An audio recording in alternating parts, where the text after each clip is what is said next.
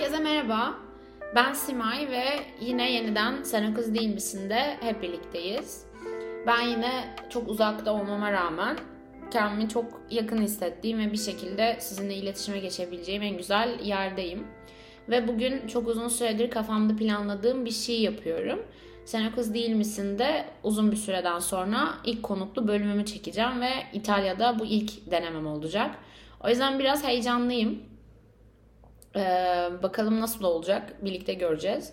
Konuğumda epey heyecanlı bu üçüncü denememiz falan ama üçte keramet vardır herhalde diye düşünüyorum. Ee, bugün Engin'le birlikteyiz. Kendisi de benim bir topluluktan arkadaşım ama biz de tanışalı çok olmadı. Biraz da aslında tanışmamız sen o kız değil misinle oldu. O yüzden siz de bir gün yeterince isterseniz bence buraya konuk olabilirsiniz. Ee, Engin size umut olsun.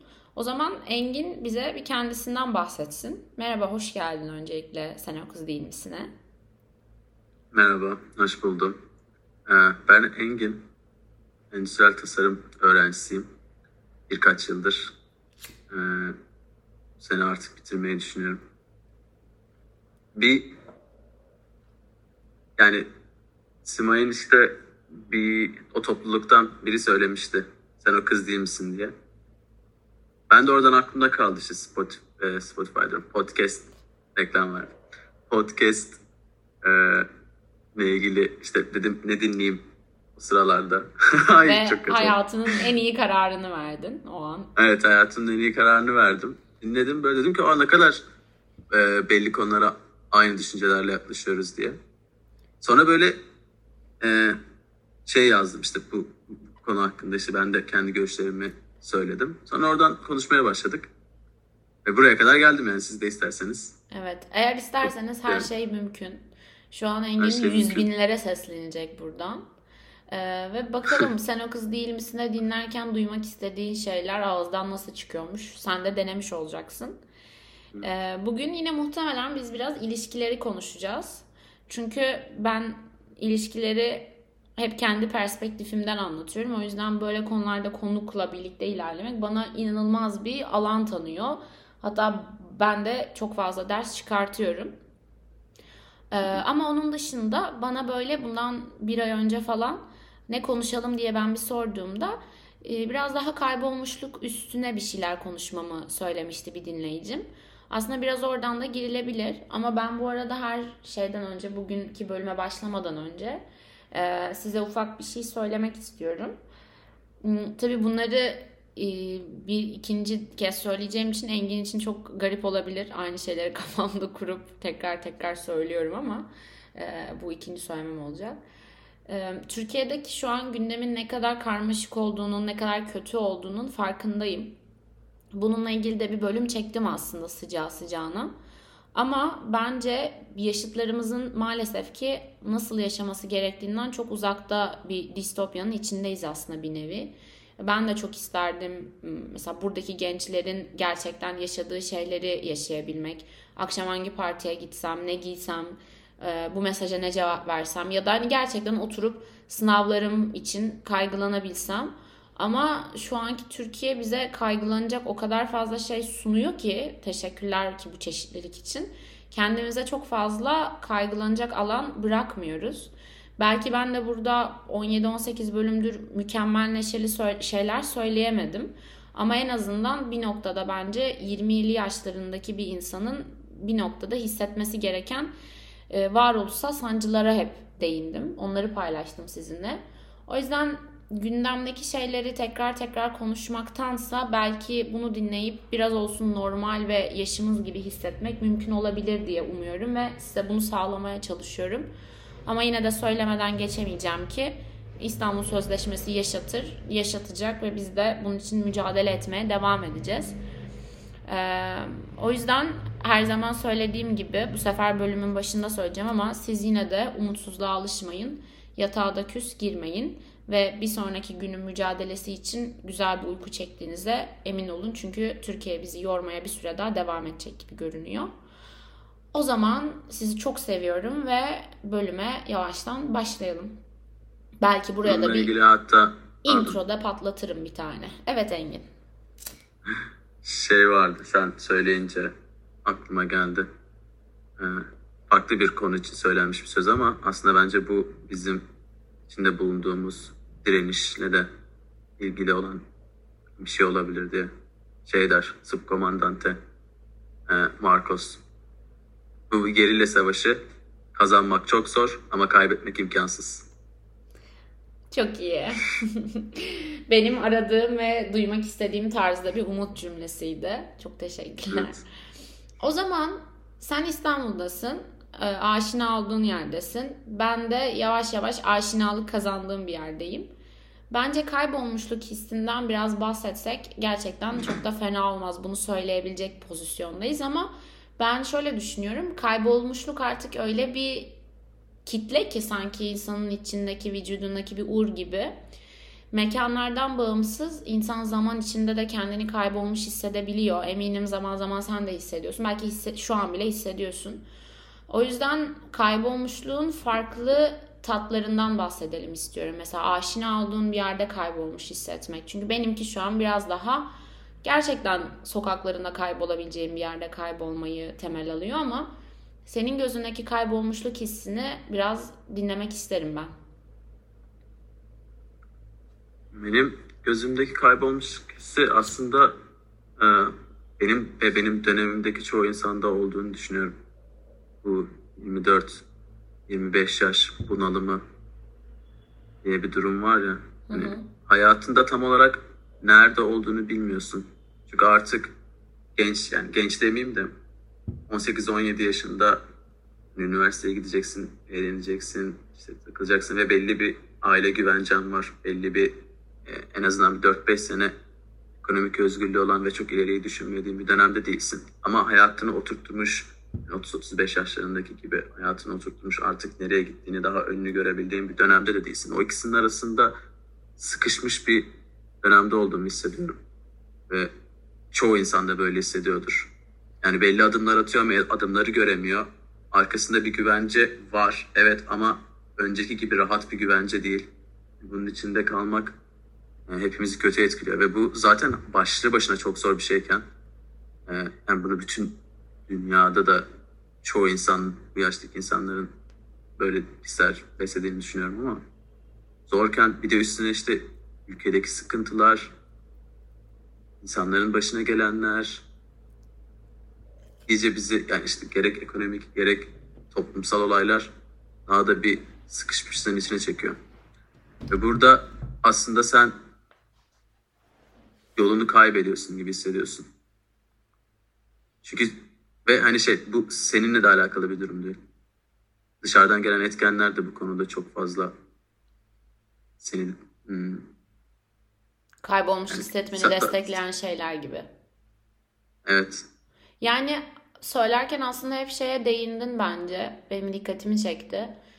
Başka ülkedekilerin de ama genel olarak yaşıtlarımızın da bunları yaşadığından. Bu sanki biraz insanın yalnızlık hissini ve bir şeyle tek başına mücadele ediyorum endişesini biraz hafifleten bir şey gibi. Herkesin aynı acıyı ve aynı kaybolmuşluğu yaşaması. Hani bence içten içe biraz şeyi umut ediyoruz. Gerçekten nereye gideceğimizi bilmediğimiz bir yoldayız ve ben bunun artık yaştan da bağımsız, belki işte annemizde, babamızda bile olan e, kaygılar olduğunu düşünüyorum. Çünkü mesela şeyi fark ediyorum. Belki annem kendi hayatı için bir kaybolmuşluk hissine artık eskisi kadar sahip değildir. Ama bu sefer bu kaygıyı çocuklarına kanalize ediyor. Ve benim hayatımı nasıl çizeceğime dair aynı kaybolmuşluğu farklı bir yaşta ve farklı şekilde deneyimliyor. Ama insan galiba neticesinde hep böyle elinde sonunda bu yolda yalnız olmadığını bilmek istiyor. Hani böyle e, bazen karanlık bir yolda yürürsün ve işte kafanı çevirdiğinde birkaç insanın da yolda yürüdüğünü görmek sana çok büyük bir rahatlık verir. Hani o an şeyi düşünmezsin bile belki. Belki o insanlar tehlikeli, belki o an o yolda yapayalnız olmak daha bile güvenli. Ama yine de birilerinin bir yerlerde olduğunu bilmek insana bir rahatlık sağlıyormuş gibi düşünüyorum. Çünkü bence temel arayışımız nereye gideceğimiz değil de gideceğimiz o bilinmezlikte hayat bizi sürekli adım atmaya zorladığı için belki başka bir kaybolmuşla karşılaşırız ve bu yol daha çekilebilir olur inancıymış gibi geliyor bana. Yani aslında bunun için kitaplar okuyoruz, filmler ya da kitaplar yazılıyor, filmler izliyoruz. Yani evet, benim yaşadığım duyguları, o his, biliyorsunuz çok değişik bir his. Yani biri mesela, ben özellikle şey, o Dostoyevski'nin kitaplarında o hisleri o kadar anlatıyor ki, senin de yaşadığını hissediyorsun ki bu nasıl olabilir? Benden bilmem kaç yüzyıl önce yaşamış bir insanın ve başka bir coğrafyada, başka bir şeyde ve aynı duyguları besliyor. Tabii bu durum da aslında bir e, insanı hani yalnız, ya yalnızlık öyle yalnız hissetmek daha doğrusu, belki yalnızlık öyle bir durum ki ya sen bunları da görüyorsun ve düşünce olarak bunu biliyorsun. Diyorsun ki evet bak, bunlar var, yanında birileri var, görüyorsun. Bunları başka hissedenler de var.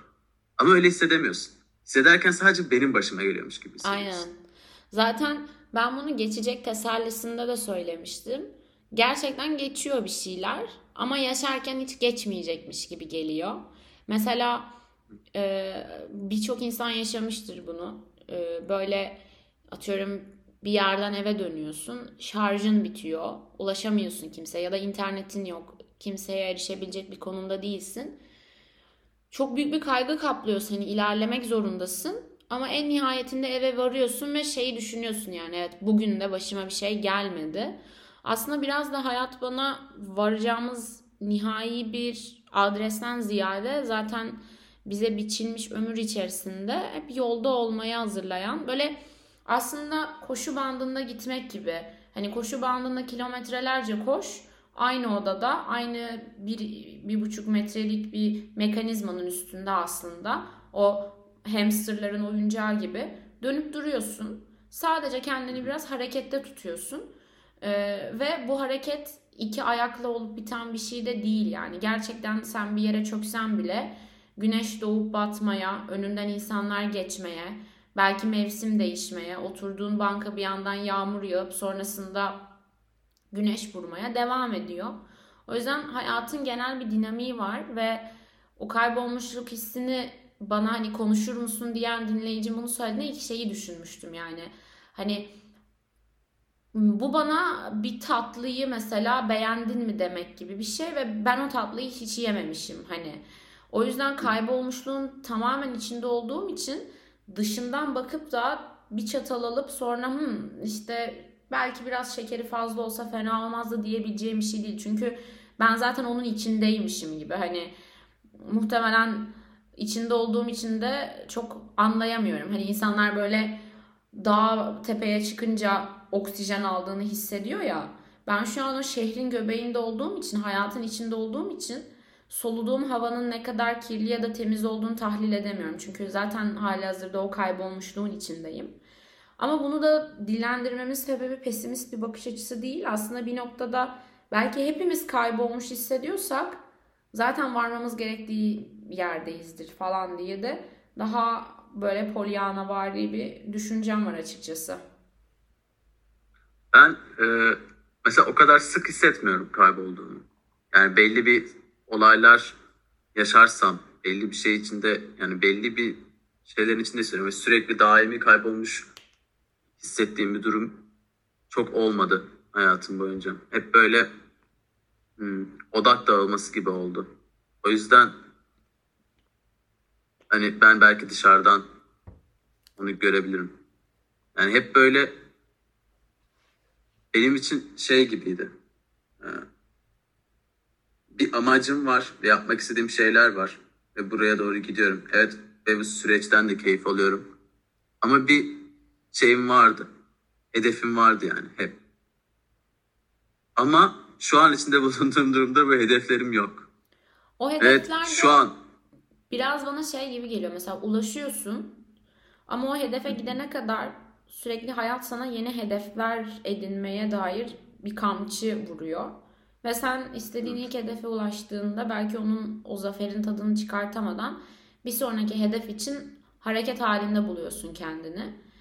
Bir de kaybolmuşluğu mesela çok sık hissetmiyorum dedin. Aklıma şey geldi. Dün gece böyle üç üç buçuk gibi falan yurda dönmeye çalışıyorum. Arkadaşımla yürüyoruz. Bir tane böyle kilisenin yanında da böyle dükkanlar sıra sıra tenteleri olduğunu düşün. İşte o tentelerin altında evsiz insanlar yatıyor. Ama hepsi o aralarda hiç paravan vesaire olmayan o dümdüz mermeri kartonlarla böyle kendilerine küçük küçük odacıklar haline getirmişler. Bazıları üstüne hani böyle çatı gibi bile yapmış, işte soğuktan, belki ışıktan, insanlardan daha e, steril, daha kendine has bir space zone yaratmak için. Ve şeyi hissettim yani hani bu insanların evi yok, e, başlarını sokabileceği bir şey yok ama o imkansızlığı başlarını sokabilecek bir şeye dönüştürmeye çalışıyorlar. Hani burada bunu romantize etmiyorum ama işin politik yanına da değinmeden sadece metaforik olarak bana şeyi hissettirdi. Yani insan o bir şeylere sahip olmamanın ve kısmen kaybolmuşluğun içinde bile bazen üç dört tane karton kutuyla kendine bir aidiyet, kendine ait bir alan, burası benim kartonumu e, yaratmaya çalışıyor. Hani aslında o evsizlik içinde bile kendi evini bulmaya çalışıyor. O yüzden ben mesela kaybolmuşluğa bu perspektiften bakıyorum biraz. Yani kaybolmuşluk deyince mesela benim aklıma gerçekten uzay boşluğu gibi bir şey geliyor. Yani bir yerde salınmak geliyor ve sanki ben o salınma içerisinde kendime böyle tuttuklarımla, ve bu her şey olabilir, aşk, arkadaşlık, yeni hedefler, onlardan böyle o karton kutular gibi bir alan yaratmaya çalışıyorum sanki. Yani hep kaybolmuşluğun içindeyim ama orada kendime bir aidiyet bulmaya çalışıyorum. Yani kaybolmuşluktan çıkınca bulacağım bir aidiyetten ziyade kaybolmuşluk içerisinde kendi aidiyetimi yaratmak istiyorum ki belki en nihayetinde hayat bana bu kaybolmuşluk hissinden bir çıkış yolu gösterirse adapte olmakta zorlanmayayım diye belki de. Huzurlu hissettiğim bir yer aslında. Aynen. Tayin etmek istiyorsun kendine. Onu yani yer dediğim yer olabilir, kişi olabilir, bir durum olabilir. Bazıları için mesela resim yapmaktır bu. Bazıları için. Ve mesela resim, yani buradaki o huzur veya durum, ben ressam olacağım veya ben bir şey yapacağım diye yaptığın şeylerden ziyade işte yani bir hedef odaklı, bir sonuç odaklı değil de o durumdan keyif alma. Çocuk gibi aslında. Mesela aynen. Çocuklar resim yaparken hani sonuçta ne çıkacağını bilmez ya. Resim yapma durumu bunu mutlu eden şey oluyor. Evet, biraz durumdan öyle zaten. Nereden geldiğimi bilmiyorum. Yani ne çıkacağını bilmeden bir şeyler yapmak ve belki işte hayatın sonunda da hani o bilmeden yaptığın birçok şeyden böyle ortaya bir tablo çıkartmaktır ve belki bu yüzden evet. Hani herkes sanattan anlamıyordur yani. Ee, belki o yüzden herkes her şeyden aynı yorumu yapmıyordur. Mesela kimi bir tabloya baktığında sadece rastgele saçılmış renkler görüyor. Kimi yalnızlık görüyor mesela. Kimi aşk görüyor. Belki olay da budur yani. En nihayetinde belki verdiğimiz kararlarla hayat içerisinde kendimiz, bize verilmiş o boş e, tuvali bir şekilde dolduruyoruz ve en nihayetinde kendi sanatımızı ortaya dökmüş oluyoruz. Ve belki gerçekten bu bize biçilmiş hayat içerisinde ortaya çıkarttığımız sanat eseri gerçekten ki yüzyıllar sonra değerlenecek. Hani belki gerçekten birçok sanatçı gibi sefalet içinde, hani tırnak içinde, metaforik bir sefalet içinde ölüp gideceğiz. Ama ben bu hayatların bir şekilde bir yerde iz bıraktığına ve belki şu an olmasa bile bir noktada değerinin bilineceğine bir inanç besliyorum ama hep de isteğim şey oldu yani. Eğer benim hayatımın bir değeri bilinecekse ben bileyim yani. Hani o değeri bilen kişi ben olayım. Ben keyif alayım. Çünkü en büyük endişelerimden bir tanesi işte annemde falan gördüğüm o gençliğinde yapmadığı şeylerden pişman olma duygusu. Bu yaşamaktan en çok korktuğum şey. Hatta bu yüzden de kendimi sürekli şeyde buluyorum. Bir şeyleri yaparken diğerlerini yapamamak. Yani mesela şu an burada bu podcast'i yapmak için evde kaldım ve istediğim şeydi bu. Kendime dedim zaman ayıracağım. Geldiğimden beri bir aydır hep bir hareket halindeyim. Biraz kendi rutinlerime döneceğim. Ama ben rutinimdeyken birileri partide, birileri arkadaşlarıyla yemekte. Ama oralarda da olmak istiyorum. Ee, ama işin sonu da yok. Böyle sürekli bir yerdeyken başka bir yeri özleme ve çoğu zaman da hiç tatmadığım şeyleri özlemek konusunda bir sıkıntı içindeyim ben açıkçası. Yani aslında e, katılıyorum bazı şeylerde sana ama şey de var. Bir insanı insan yapan, daha doğrusu kendini oluşturan şey. Sen söylemiştin bunu. Sadece yaptığı şeyler değil, yapmamayı tercih ettiği şeyler de olabilir. Doğru. Yani. Evet. Yani benim benim lafımla vurduğun için asla evet. karşı argüman sunamıyorum. Çünkü çok doğru bir şey söylemişim gerçekten. Gerçekten öyle. İnsanı biraz verdiği kararlar ve tercihlerinden ziyade tercih etmediği şeyler de belirliyor. Belirliyor. Ve bence şu da çok önemli burada. Yani en başta hayat sana bir şeyler sunuyor. Ve senin başına bir şeyler geliyor. Veya bir şeyler düşünüyorsun. Veya bir şeyler istiyorsun. Bunlar seni sen yapan şeyler değil. Bir şey istemek bile seni sen yapan şeyler değil. Sonra o konumda, o durumda veya o şeylere karşı ne tepki verdiğin seni sen yapıyor. Bence. Bir de insanın öyle bir dinamik bir hali var ki bu tercihler sonucunda seni sen yapan bir şeye ulaşsan bile o kadar dinamiksin ve aynı zamanda o kadar, yani insan bana şey gibi geliyor.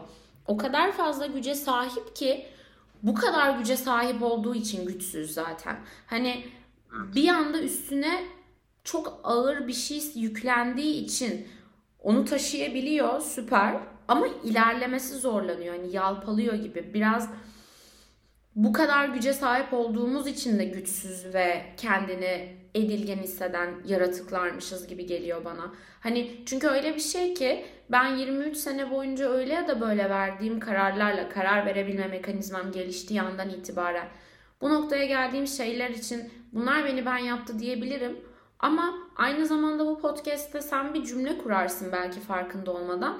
Ve benim o kadar düşünce sistemimi etki eder ki yirmi üç senelik her şeyi silip de atabilir. Aslında öyle bir şeyde yaşıyoruz ki içinde bulunduğumuz hayat bana biraz şey gibi geliyor. Bozulmaya çok yakın, artık yavaş yavaş ömrünün sonuna gelmiş, yavaş çalışan bir bilgisayar bu. Ve biz bütün kıymet verdiğimiz fotoğrafları, bilgileri, belgeleri bu bilgisayara inatla yüklemeye devam ediyoruz. Ne bir hard disk kullanıyoruz, ne içindekileri yedekliyoruz, ne belki onları daha analog bir şekilde çıktı alıp bir albüme yerleştiriyoruz. Oraya yüklemeye devam ediyoruz. Ve bir noktada aslında belki çok üstüne düşünmesek de yarın bir gün o bilgisayarın çöküp ona yüklediğimiz her şeyi hiçliğe götürebileceği gerçeğini de biraz göz ardı ediyoruz. Aslında bu biraz şey gibi, hani ölümün işin ucunda olduğunu bilip onu sürekli düşünmemek gibi bir şey yani. Hani o kadar değişime açığız ki. Zaten bunu e, düşünerek yaşayamazsın. Delirirsin. Yani bir şiirde var sanırım. Nazikmet'in bir şiirinde, tam hatırlamıyorum ama ana konsept olarak yani insan öleceğini gerçekten bilse yaşayamaz. Sen onu unutuyorsun. Sana diyor ki ölmeyecekmişsin gibi geliyor. Aslında her şey de öyle değil mi? Sadece bu e, her şeyde bir sonsuzluk arzumuz var ya, işte yaptığın şeylerde bilmem yani sürekli kalıcı olduğunu düşünüyorsun. Her şeye başlarken, ilişkiye başlarken sürekli kalıcı olduğunu düşünüyorsun. Çünkü biteceğini düşünerek başlarsanız zaten biter. Yani biraz orada paradoks var. İnsan da mesela öleceğini düşünerek yaşamıyor. Ama birçok şeyi Yoksa de, yaşayamazsın. Aynen, ama birçok şeyi de yapmamızda bizi kamçılayan şey neticesinde her şeyin bitecek olması. Çünkü sonsuzluk kadar bir ömrümüz olsa ben mesela şahsen atıyorum bugün spor yapmam. Derim ki daha önümde sonsuzluk var. Hani spor sen yaparak. Sen mesela elli sene sonra öleceğin için mi spor yapıyorsun? Hayır. yirmili yaşlarımda atıyorum istediğim kıyafeti giyme konusunda kendimi özgüvensiz hissettiğimde, yani öyle başlamıştım spora, şu anki motivasyonum bu olmasa da artık dedim bir yerde başlamam lazım. Çünkü mesela hatırlıyorum çok net bir şekilde on altı on yedi yaşlarımdayken böyle bir spora gitme furyası vardı yani. Spora yazılacağım falan. Ve hep şey diyordum. Hani on sekiz bir eşikti benim için reşit olmak. on sekizde gerçekten istediğim kıyafeti giyebileceğim falan. Hani o vücutta olacağım yani. Yoksa tabii ki isteyen istediğini giyer ama benim mentalitem o ara öyle çalışıyordu. Sonra on sekiz geçti. Düşününce istediğim vücutta değildim. yirmilere geldim, geçti. Dedim yirmi bir çok böyle eşik bir yaş görünüyor. yirmi bir olmadı. Hani en kendimi hatta beğenmediğim yaşım falandı görünüş olarak. Sonra bir an artık e, bu geçen sene dedim ki yani sen bir şeyleri yapmak zorundasın yani. Çünkü o pişman, hani şu an bunu spor üzerinden çok daha sığ bir şekilde örneğini veriyorum ama bu hayatın her noktasında örneklendirilebilir. İşte o atıyorum altmış yetmiş yaşında birisinin yüzünde gördüğüm o gençliğimde şunları yapamadım e, korkusunu, endişesini görmek istemiyorum. Hani aradan elli yıl geçtiğinde, torunlarım olduğunda onlarla konuştuğumda, ulan bizim sizin yaşınızda uçan arabalarımız yoktu işte, biz her yere martıyla gidiyorduk falan diyebileyim. Ama yapabileceğim bir şeyi görüp de keşke bunu yaşasaydım demeyeyim istiyorum. Biraz o yüzden, yani elli yıl sonra ya da elli yaşında spor yapamayacağım diye değil de yirmili yaşlarımı bir daha yaşayamayacağımın verdiği şeyle yirmili yaşlarındaki Simay'a bir konfor alanı yaratmaya çalışıyorum. Bunu mu giymek istiyorsun ve bunu giymek için spor yapmak mı gerektiğini düşünüyorsun kendi kafanda? Yap o zaman. Çünkü sonsuzluk kadar bir ömür yok önünde ve sonsuzluk kadar bir ömür olsa bile bu anı bir kere yaşayacağım. Belki sonsuzluğu bile ketleyen nihai şey hep o anı bir kere yaşıyor olmamız. Ama bu da benim hayata dair en sevdiğim şey. Çünkü tekrar tekrar yaşama şansımız ne kadar anlamlı kılardı bir şeyleri bilmiyorum. Bu aklıma şey geldi sen böyle deyince. Hani o zamanlar yaşamış olacağım şeyleri yaşamamış olmaktan dolayı gelen bir üzüntü dedin ya. Hı hı. E, aklıma Up filmi geldi, biliyor musun? Biliyorum. Orada o kız çocuğu vardı, böyle çok maceralar yaşamak istiyordu bilmem ne falan filan ve işte bir defterin içine şeyleri yapıyor, işte to do list yapacaklarım diye, işte şelaleye gidecek bilmem ne falan filan, hani yaptıkça dolduracak şeyindeydi. Bunu da işte o, o eşi şey ne Carl and Ellie sanırım. Evet. Evet. Carl'a e, işte hani gösteriyor mesela bilmem ne, sonra duruyor. Sonra tabii sürekli para biriktiriyorlar bundan. Bir şey oluyor. Arabanın tekeri falan. O yalan oluyor. İşte ne bileyim e, eve şeyine, üstüne çatısına ağaç düşüyor. Yine o macera için biriktirdikleri para şey yapıyor. En sonunda da Carl buna bilet alacak. Ama Eli o zaman işte hastalanıyor, ölüyor falan. Sonra Carl işte o defteri alıyor, açıyor ve şey işte yapacaklarım yerini gördüğünde aşırı derecede üzülüyor ve yetersiz hissediyor kendini. Ben hani elinin bu kadar hayalleri var ve hiçbirini yapamadık. İşte dedin ya, yaşlandıktan sonra o geriye döndün falan ve bakamıyor deftere. Sonra ileride işte evi taşıyor bilmem ne falan, dizi filmi anlatıyorum şu an ama işte benzer bir konu olduğu için söylüyorum. Senekız O Değil Misin? Sonra da işte film analiz köşesi. Film analiz köşemiz. Köşesi, köşeniz. Bu kadar hızlı sahiplenemezsin bu arada. Pardon. Evet, dinliyoruz. So, sonra Carl onu açıyor ve orada yapacakların listesinde hep Carl'la birlikte yaptığı şeyler, küçük şeyler. Hani hayattaki o küçük. Mesela ilk kulübelerini yaptıkları, ilk bilmem ne, büyük maceralar değil. Ve maceralarının aslında bunlar da olabileceğini görüyor. Ve tam kendini... onu söyleyecektim. Yani mesela hiç şeyi yaşadın mı? Çok hayal ettiğin, planladığın, kafanda kurduğun ve belki onun için de atıyorum sınavlarına daha şevkle çalıştığın bir tatil planı var mesela kafanda. Nihayet rahatlayacağım, arkadaşlarıma deli gibi eğleneceğim, yüzeceğim, içeceğim, hiçbir şeyi düşünmeyeceğim falan. Ben mesela böyle tatillerin yaşandığı andan ziyade yolda olmayı daha çok severim. Hani ona o hazırlanış, böyle yavaş yavaş işte valizini hazırlarsın, kafanda kombinlerini yaparsın. İşte gitmeden ben bir gece önce yolluk falan hazırlarım. Hele arkadaşlarımla gidiyorsam playlistler hazırlanır. Yanına böyle yolda yiyeceğin, içeceğin şeyleri alırsın. Bir yandan arkadaşlarına gidiyorsan şoförü beslersin falan. Ve aslında kafanda bir klibin içindesindir böyle. Şarkıları ona göre seçersin. Böyle ben mesela işte en son Bozcaada'ya gitmiştim geçen yaz arkadaşlarımla. Benim için o kadar böyle tatilin o merkezi kısmından ziyade kalan kısımları daha tatildi ki. Yani o yolda giderken sabaha karşı işte Tekirdağ taraflarındaki o ayçiçekleri, tarlalarını görmek. Yolda arabayı bir kenara çekip e, fotoğraf çekilmek mesela, böyle o sabaha karşının verdiği soğukla hafif bir titremek. Halbuki bir listede ne yaparsın? Hı, Bozcaada'ya gittim, şu şarabı deneyeyim, şu koya gideyim. Ama hiç şey demezsin. Arabayı kenara çek ve ayçiçekleri tarlasının orada dur ve hisset. Ama aslında evet, o hissetme parçasını yaşadığın için tatil senin için daha unik oluyor. Çünkü aynı insanlarla ya da farklı insanlarla aynı kıyafeti giyerek aynı gün aynı saatte Aynı mekanda yine olabilirsin. Ama o ayçiçeklerinin ne tarafa yüzünü döndüğü bile o kadar dinamik ki bence o tatili ya da anıların genelini macera yapan şey de o küçük nüanslar. Hani hazırlık aşaması. Tam çünkü sen dedin ya işte mesela tatile gidecekler, sonra evin çatısına ağaç düşüyor ve paralarını ona harcıyorlar. Aslında düşününce belki tek başına Karl öyle bir facianın altından kalkamayacaktı ama birlikte belki bir şey tamir etmeyi bir macera haline getirdiler. Evet. Umutlandım yani ben genel. Genel olarak umutlandırıyor böyle filmler. Evet. Ya da böyle şeyler. Peki. Ama filmlerde oluyor. Senin e, şeyin ne? Yani checklistinde olmamasına rağmen sana gerçekten yaşadı, yaşattığı yani yaşadığını sana hissettiren ve yaşanan şeyler hani. Küçük yani aslında açıkçası ben çok fazla checklist yapmıyorum.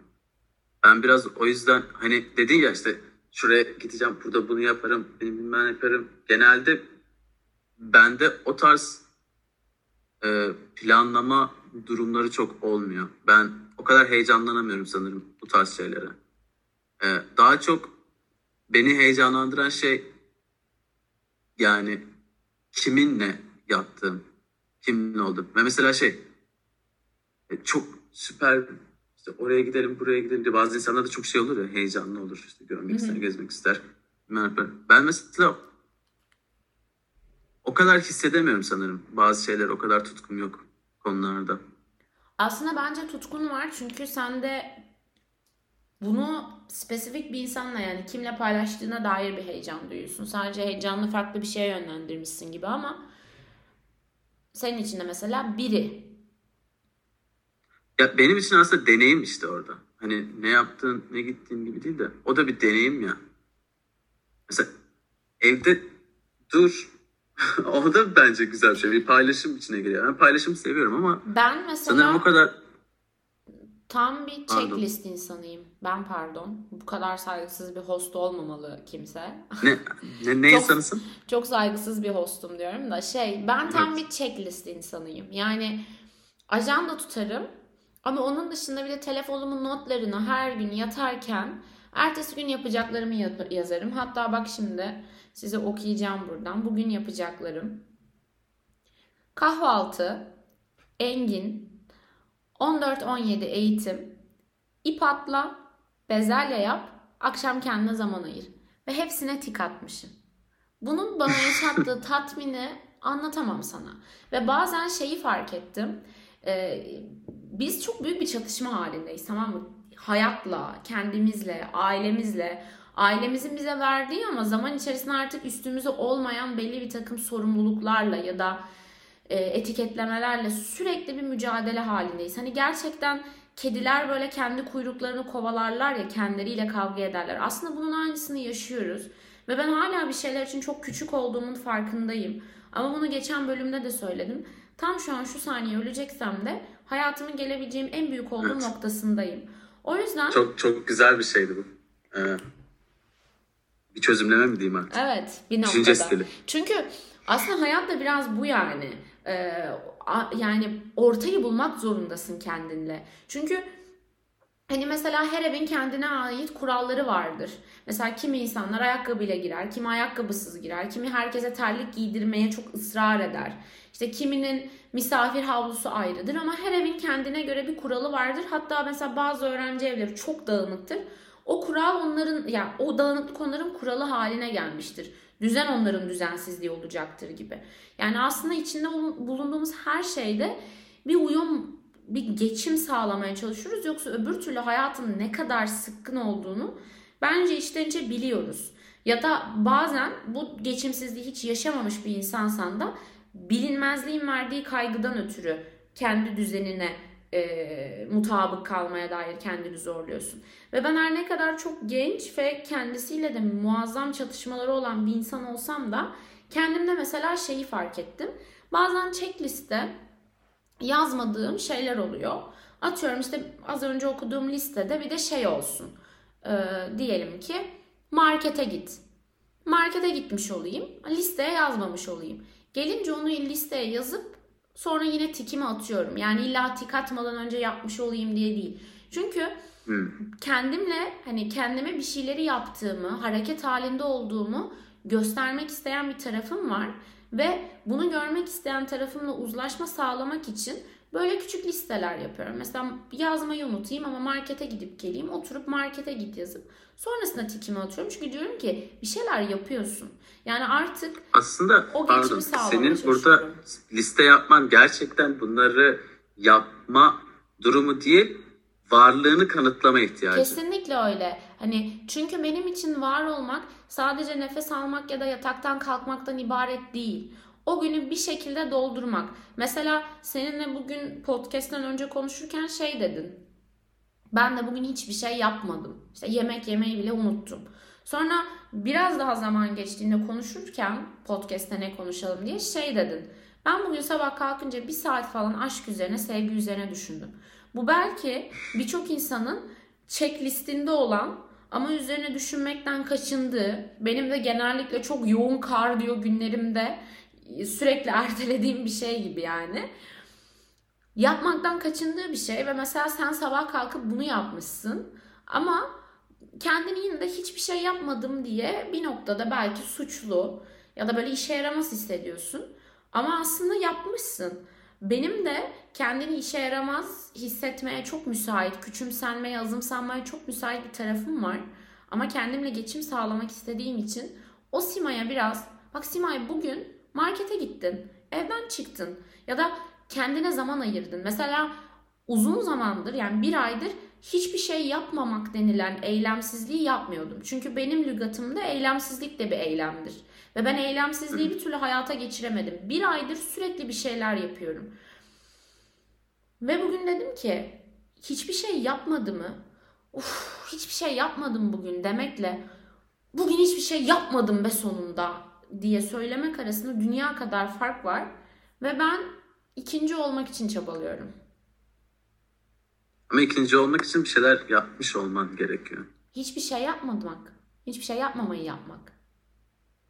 Evet, hayır. Hiçbir şey yapmamak da çok uzun bir süreye geldiğinde o da artık bir spon. Tabii ki. Senleşiyor ya. İşte o yüzden. Rahatsız ediyorum. Spontanlığın insanın gözünü kör eden noktası da biraz bir şeyler yapmaya başladığında bile o spontanlıktan çıkmamak gibi. Yani böyle krem sürersin, bir saat geçer artık krem emilmiştir yani ama sen sanki hala elin üstünde bir tabaka var gibi hissedersin. Spontanlığın da öyle bir laneti var. Onun içinden çıkmak için harbiden ben şeyde bir tane arkadaşım var, Belgin, çok korkuyor yani boğulmaktan falan. Yani her insan gibi korkuyordur ama biraz korkuyor yani. Bununla ilgili bir şeyler okuyor ediyor falan, denize gidecektik böyle bir gün. Ee, sonra işte bana şey dedi, hani eğer akıntıya kapılırsan, bak şimdi nasıl bir metafora bağlıyorum, herkes böyle nefes kesilecek. Akıntıya kapılırsan yapman gereken şey onunla mücadele etmeyip, yani akıntının tersine yüzmektense, mesela akıntı geliyor böyle seni sürüklüyor uzağa doğru, sen zıt bir şekilde, yani paralel bir şekilde kulaç atabildiğin kadar at. Yavaş yavaş at. Belki deniz seni uzağa götürecek, daha da derine götürecek. Ama sen böyle yana doğru gitmeye başladıkça, o ım, akıntının dikine doğru gitmektense yana doğru gitmeye başladıktan sonra bir noktadan sonra akıntının kesildiği bir konum bulacaksın. Belki kilometrelerce kulaç atmış olacaksın ama en nihayetinde o akıntıdan çıkacaksın. Ve bundan sonra artık dikine tekrardan kulaç atıp sahile ulaşabilirsin. Hani gerçekten kız bana basic bir şekilde akıntıdan nasıl kurtulacağımı anlattı. Spontanlık da biraz akıntı gibi. Tersine kulaç atmaya çalıştığında bazen seni olduğundan daha da hareketsizliğe sevk ediyor. O yüzden bazen o spontanlıkla mücadeleyi abartmadan böyle paralel bir şekilde kulaç atıp yavaş yavaş ondan sıyrılmak ve en nihayetinde o spontanlığın bittiği noktada artık aktif bir şekilde belki de harekete geçmek gerekiyor. Çünkü hepimiz kendi içinde ve kendi sularında akıntıya kapılıyoruz. O yüzden belki biraz mücadeleyi kimle yaptığımızı değiştiremiyorsak hangi yöne karşı verdiğimizi değiştirmemiz gerekiyordur. Çok iyisin. Şiir gibi konuştum. Yapıyorum bu işi ya. Yani yapıyorum. O zaman Engin, dedin ki benim için checklistler değil, eylemlerin ya da işte eylemsizliğin kimle yapıldığı önemli. Ve bu romantik bir söylem. O zaman sonunda Sen O Kız Değil Misin'in her konuda kendine pay biçen aşk kısmına yavaştan gelebiliriz bence. Aşk. Evet. Konuş o zaman biraz aşkı o kızlarla. O kızlarla konuşmadan bir şey sormak istiyorum. Bu e, hani en başta şey dedik ya, kayboluşla ilgili. Kayboluşla ilgili son bir fikrini almak isterim. Hı hı. E, şey olarak hiç hani hep böyle bir durum veya bir kaygı veya işte bu tarz kayboluşlardan bahsettik. Ne yapacağım, ne edeceğim bilmem ne. Böyle kendi içinde bazı hislerin kayboluşu yaşıyor musun? Evet. Bu, bu, bu hislerin kayboluşu çok ikircikli ve garip geliyor bana. Yani bir kaybetmek istemiyorsun bazı hislerini ama bir yandan da çok kaybetmek istiyorsun bunu ve aynı anda yaşıyorsun. Bana bunu sen mi söylemiştin? Sanki öyle geliyor. Ee, birisinden bir alıntı yapmıştın galiba yine. Ee, öldüğün zaman onu bir tek sen yaşamıyor olacaksın. Yani aslında ölümü sen öldüğünde geride kalanlar senin ölümünü yaşıyor olacak. Hani kimse aslında kendi ölümünü yaşayamayacak diye. Biraz bana bu hisler böyle gerçekten onlar yavaş yavaş kaybolurken içimdeki bazı şeyler bir şeyin ölümünü izliyormuşum gibi hissettiriyor ve çok sevdiğim bir şeyi kaybetmek gibi. Ama hani çok acıdır ama bazen görürsün ya sevdiğin birinin acı çektiğini ve bazen artık o bencilliğini bir kenara bırakıp onu hayatta tutmaktansa hani eğer acıları son bulacaksa tamam ölsün gitsin ama artık en azından acı çekmediğini bileyim diye. Ben genelde hisler konusunda hem ölen hem de bir şeyin ölümünü izleyen, geride kalan taraf gibi hissediyorum. O yüzden sanki iki perspektiften de bakabiliyormuşum gibi geliyor. Ama benim belki de çok da spesifik olduğunu düşünmüyorum. Birçok insanda vardır ama benim kendimi böyle tanımlarken en içten hissettiğim şeylerden bir tanesi de mesela benden kaybolan her şey bir şeyimi de mutlaka götürüyor. Ve gerçekten hani azımsanmayacak kadar da şey kaybettim yani. Çok anlam yüklediğim eşyaları, çok anlam yüklediğim sevgileri, sadece benim anlam yüklediğimi sonradan fark ettiğim bazı aşkları, çok yakın arkadaşları ve bazı zamanlarda kendimi kaybettiğim falan oldu. Ve benden gerçekten çok fazla şey götürdüler. Ama şimdilerde artık benden götürdüklerine değil de bu kadar eksilmeme rağmen hala bir şekilde tam bir şekilde yataktan kalkabilmeme odaklanmaya çalışıyorum. Hiç şey gördün mü? Ee, bir tane böyle şey mesela bir kalıp çikolata, o çikolatayı o kadar böyle garip bir şekilde kesiyorlar ki o parçayı çıkarttığında bile bu çikolata eksilmiş gibi gelmiyor. İşte ben tam olarak evet, öyleyim yani. Bir şeyler benden götürüyor harbiden giderken ama ben ne olursa olsun sanki o boşluklarımı doldurmaya o kadar artık alışmışım ki. Mesela bugün şuramdan bir şey eksilsin. Ben yarın bir gün diğer taraftan alıp onu oraya koyabiliyormuşum gibi hissediyorum. O yüzden bir şeylerin artık kaybolmaya yüz tuttuklarında onları tutmak için çok uğraşmıyorum hayatımda. Seyrediyorum sadece. Çünkü düşünsene sonsuza kadar yani sonsuza kadar demeyeyim hatta gün batımının İki saat sürdüğünü düşün. Koştur koştur manzaraya evet, yetişmeye çalışmazdın. O yüzden bazı şeyler gerçekten gidişiyle güzel. Güneş batışıyla, karanlıktan doğuşuyla. Öyle güzel. O yüzden bazı şeyler artık gitmek istiyorsa hayatımda diyorum ki bye bye. Hani böyle el sağlıyorum. Çünkü tutmaya çalışmak daha da zehirleyebilir, anladın mı? Hani çok yaptım çünkü. Evet. Sen de yapmışsındır. Yapmıyor musun yani? Yapıyorsun. Hayatın birçok alanında yapıyorsun. Yani ama işte o belli durumlarda çok garip bir şekilde haz da veriyor onu tutmaya çalışmak. Biraz çocukça geliyor hatta. Yani farklı örnekler de var hayatımda ama ilk böyle çocukluğumdan gelen bir örnek olduğu için söyleyeceğim. Mesela çocukluğumda hep şey düşünürdüm ileride, işte bu ilk defa ortaokulda, hatta ilkokulda işte gitarı aldığımda elime, o zaman çok gitar çalmak istiyordum. Dedim ki ben işte rockstar olacağım herhalde ya, dünyanın hani sayılı müzisyenlerinden biri olacağım diye. İşte hani, o zaman şey izliyorsun, Slash'i izliyorsun, Guns N' Roses'da falan. Ya bunun gibi bir şey olacağım diyorsun. Kesin ya diyorsun ya, başka bir şeyin yok hayatında. Hani ihtimalin yok. Sonra yavaş yavaş büyüyorsun. Evet, bir yerden sonra bu duyguyu artık bırakman daha sağlıklı. Büyüdüğün için. Ya da işte şey yaptığın için. Veya o duygunun artık hani olmayacağını biliyorsun ya aynı zamanda. Hı hı. Yani olmayacağını biliyorsun. Ama işte işte o çocuk hala sanki orada onu istiyor, o da olacakmış gibi bir düşünce de var. Yani bunu bir sürü farklı şeyde düşünüyorum. Ve o yüzden aslında her şeyin iki ucunu düşünüyormuşum gibi hissediyorum. Ya da hissediyormuşum gibi, düşünmek bile değil. Ya bunu çok ben öyle. Aşkta çok yaşıyorum mesela. Hani her aşkımda diyorum ki ben hani biraz da şeyim yani çok... Mesela çok hızlı bir anda kendimi bir ilişkinin içinde bulurum.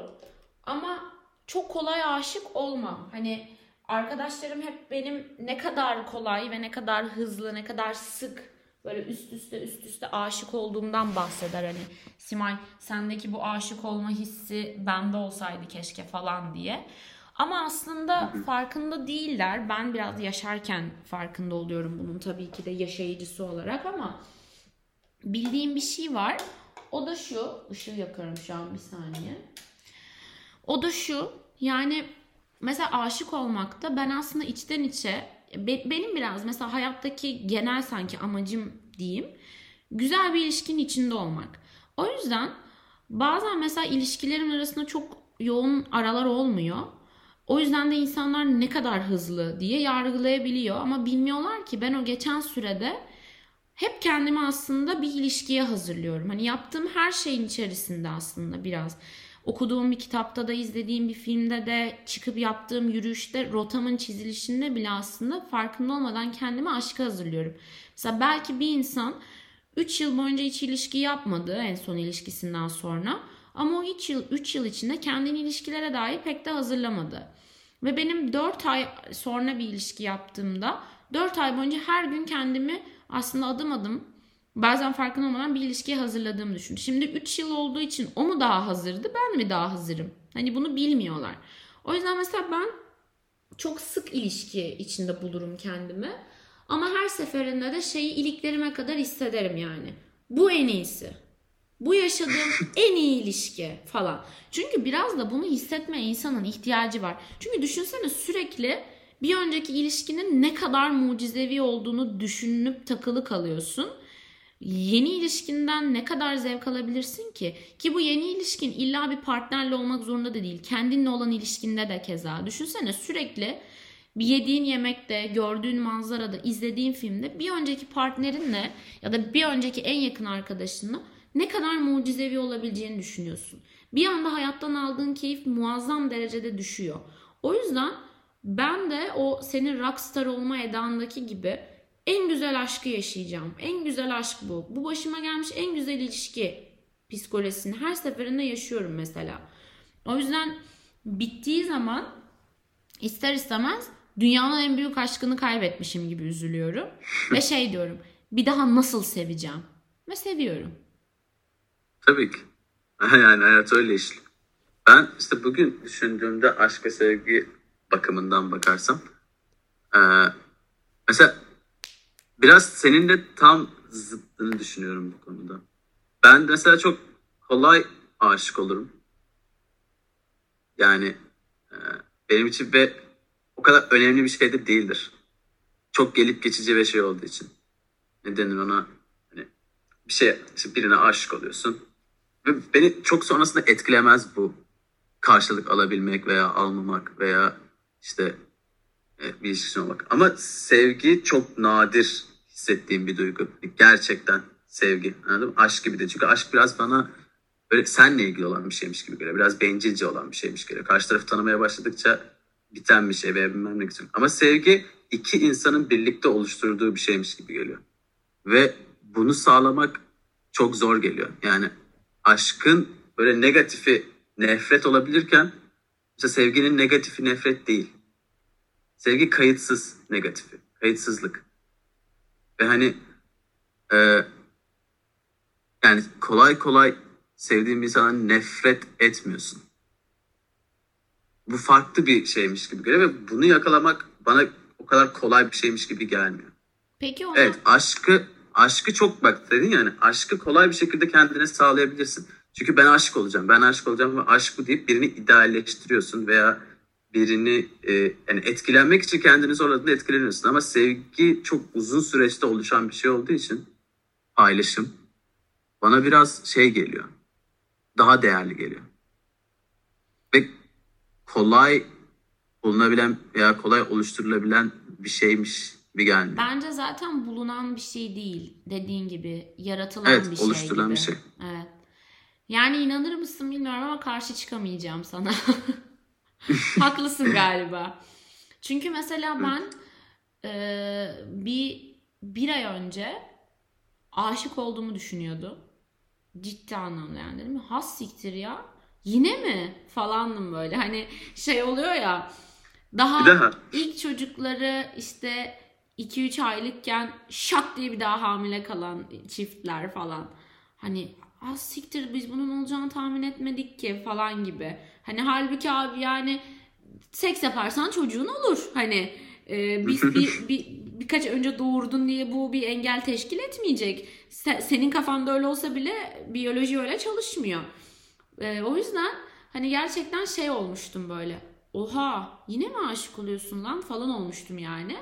Ama gerçekten o kadar hızlı bir ivmeyle yükselip o kadar hızlı yere çakıldı ki belki de o çakılışın o kadar da acılı geçmesinin sebebi belki orada tıpkı o Up filmindeki evin çatısındaki balonlar gibi belki düşüşleri biraz yumuşatan şey de sevginin varlığı. Sevgi olmadıktan sonra aşk sadece havaya yükselmiş bir ev gibi. İnandırıcı değil, çok mucizevi geliyor sana ve durup seyretmek istiyorsun ama bir o kadar da hızlı yere çakılıyor ve belki gerçekten sevgi gibi onu daha havada tutabilecek ve gerektiğinde yumuşakça yere indirebilecek bir güç kalkanı, bir paraşüt olmadığı için de sevgiden yoksun aşkların yükselişi kadar da sert bir inişi oluyor diye de bu haftaki terapimi yaptım kendimle mesela. Evet ve mesela bak şöyle düşün. Bugün şey düşünmüştüm ikisi arasında bir karşılaştırma olarak. Aşk yukarı çıkamaz. Zaten en yukarıdaki durum o. Yani birine aşık olduğunda zaten oradasın. Daha bir adım yukarı çık. Daha da aşık oldum. Bugün biraz daha aşık oldum diyemiyorsun. Aşk o yüzden aşağı inmeye mecbur bir şey. Yani çünkü başlangıcı tepe. Onun merdiveni hep aşağı iniyor. Ama sevgi öyle değil. Sevgi stairway to heaven.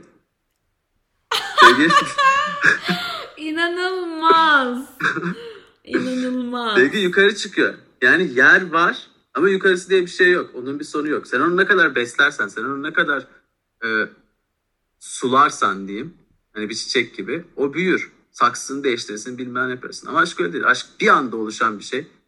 E diyorsun ki geleceği hiç yok. Görünüşü yok. Hiçbir şey yok. Aşk anlık sadece, bir şey o zaman. Anlık.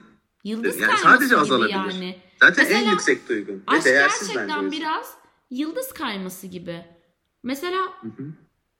Kimseyi dürtüp bak birazdan yıldız kayacak diyemezsin. Ya dersin de beklersin evet. Yani ve büyüsü kaybolur. Ama yıldız kayarken de ona öyle bir kitlenirsin ki yanındakini dürtmeye e, dair bir düşüncen olmaz. Sadece yıldızın kayışını izlersin ve kaydıktan sonra dönüp onun da onu gördüğünü dilersin. Gördün mü diye dürtersin. Gördüyse perfect match ama görmediyse tek başına yaşadın ve bitti. Evet. Ama yıldızları ikiniz de görebilirsiniz. O zaman o sevgi mi oluyor? Evet, bence öyle oluyor. Ya da işte şey gibi de düşünmüştüm. Şu an dur kafam dağıldı biraz.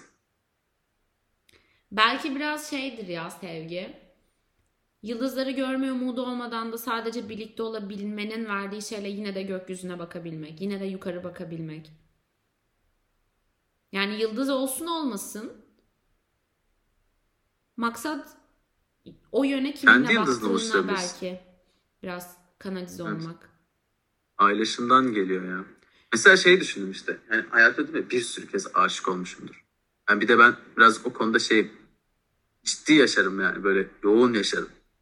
Hani e, işte birine aşık olmuşumdur, okuldan hemen böyle çizerim, bilmem ne yaparım. Kendi kafamda hani göstermem bile yani. Kendi içinde yaşarım, biter kurtulur diye. Ama mesela düşününce gerçekten bir sevgi hissini çok çok çok nadir yaşadığımı hissediyorum. Yani çok bir kere yaşadığımı hissediyorum hatta. Yani birini sevme durumunu aşktan bağımsız olarak. Sevdiğinde de aşık oluyorsun. Yani sürekli bir aşk durumunda olmuyorsun ama ilişki sürecinde bir an aşık oluyorsun. Bitiyor. Ben bir an aşık oluyorsun. Ben dediğin bitiyor. Şeyi bir ilişkimde yaşamıştım. Ee, bir arkadaşım bana şey demişti. Aşık olduğunu hissediyor musun? Dedim ki hayır. Hani şey oldu, nasıl ya? Hani çok aşık duruyorsun çünkü. Yani çünkü fotoğraflarını paylaşıyorum, her şekilde destek oluyorum. O, yani gerçekten onun o geçirdiğim anda gözlerimden böyle ışıklar çıkıyor yani. Hani müthiş bir mutluluk halindeyim ama aşık olduğumu hissetmiyorum. Bunu daha önce de söylemiştim çünkü.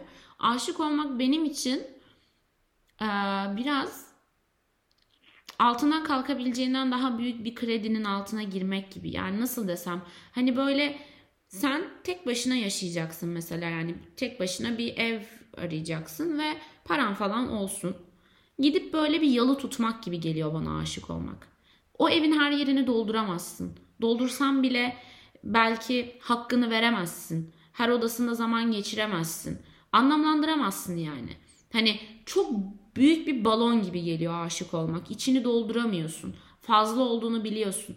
Ama sevmek bana böyle bir artı bir ama böyle modada falan, deniz gören, naçizane daha tatlı, belki bir yalı olmasa da çok güzel, kıymetli, çevresi böyle hoş, nezih insanlardan oluşan ve böyle koltuğundan avizesine, abajurundan bitkisine, her şeyinin kendine ait bir köşesinin olduğu ve kendimi daha rahat hissedebildiğim, ev diyebildiğim bir şey gibi geliyor sevgi. O yüzden o arkadaşıma şey demiştim, aşık oldum diyemiyorum ama o kadar güzel seviyorum ki içini böyle buram buram doldurmuşum gibi geliyor. O yüzden mesela hani belki genele vurduğumuzda insanların gözüne aşık olmak sevgiden daha büyük geliyor. Çünkü daha büyük bir balon gerçekten. Daha süslü, daha cafcaflı. Ama en nihayetinde bir düğüne, bir baloya bile en süslü halinde gitsen en sonunda sana o konfor verecek pijamalarını arıyorsun. Ve ben galiba hayatım boyunca topuklular üstünde ve abiyelerle yürümektense pijamalarla dolaşmayı tercih ediyorum. O yüzden ben de sevgiyi yeğliyorum galiba. Ama burada şey var aslında. Burada ayrı kaldığımız e, bir nokta var. Burada aslında aşkı büyük, işte yalı, sevgiyi küçük, hani tatlı ve mütevazi bir ev olarak tasvir etmiyorum. Bu ikisi birbirinden farklı. İkisi ev, yani ikisi de ev değil. Benim için öyle ne yani, yapabilirsin? Mahkemede görüşürüz. Senin için benim benim bahsettiğim şey de hani sevgi bir evse, anladın mı? Aşk evdeki bir eşya gibi düşün. Yani aşk daha büyük bir ev değil. Aşk zaten sevdiğin bir insana karşı da oluyor.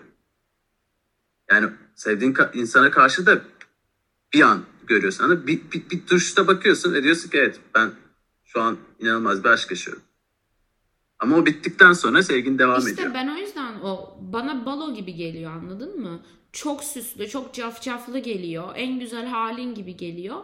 Ama üç gün dört gün süren bir düğün düşün. Her gün aynı kıyafetlerle kendini sıkıp makyajını bilmem neyini yapıp durmak hı hı. gibi. Bir yerden sonra bir konforsuzluk veriyor. Sanki farklı bir persona istiyor senden. Sen neticesinde artık nihayetinde kendini o daha rahat hareket edebildiğin, daha rahat hissedebildiğin kıyafetlerine bürünmek istiyorsun. O yüzden hı.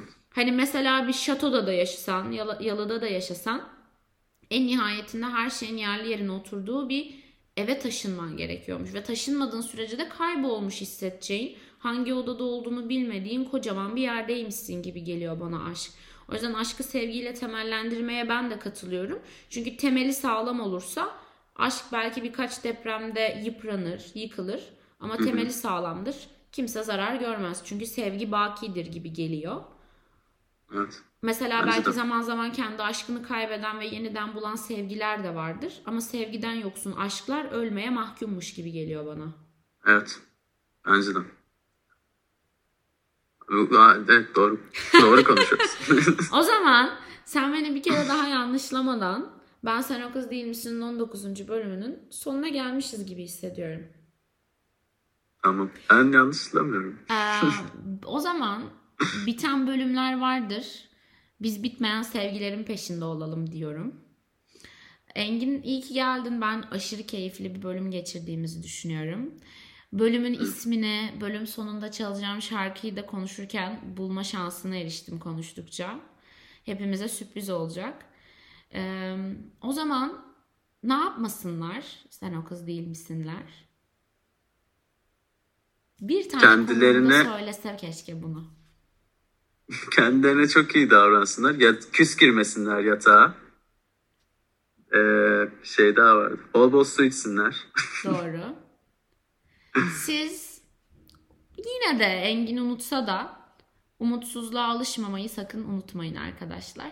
Yatağa da küs girmeyin tabii. Evet. O zaman kendinize çok iyi bakın. Görüşmek üzere.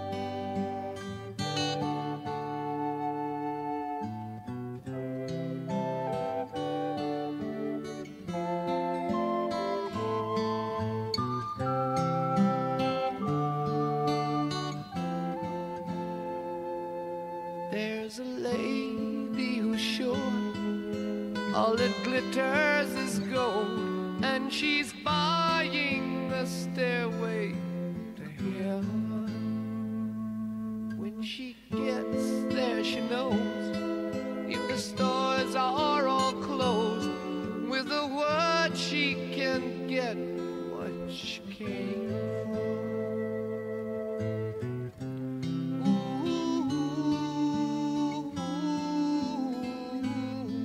She's buying a stairway to heaven.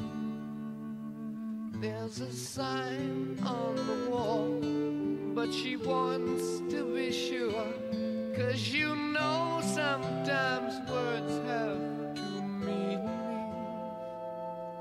In a tree by the brook, there's a songbird who sings. Sometimes all of our thoughts. Yeah.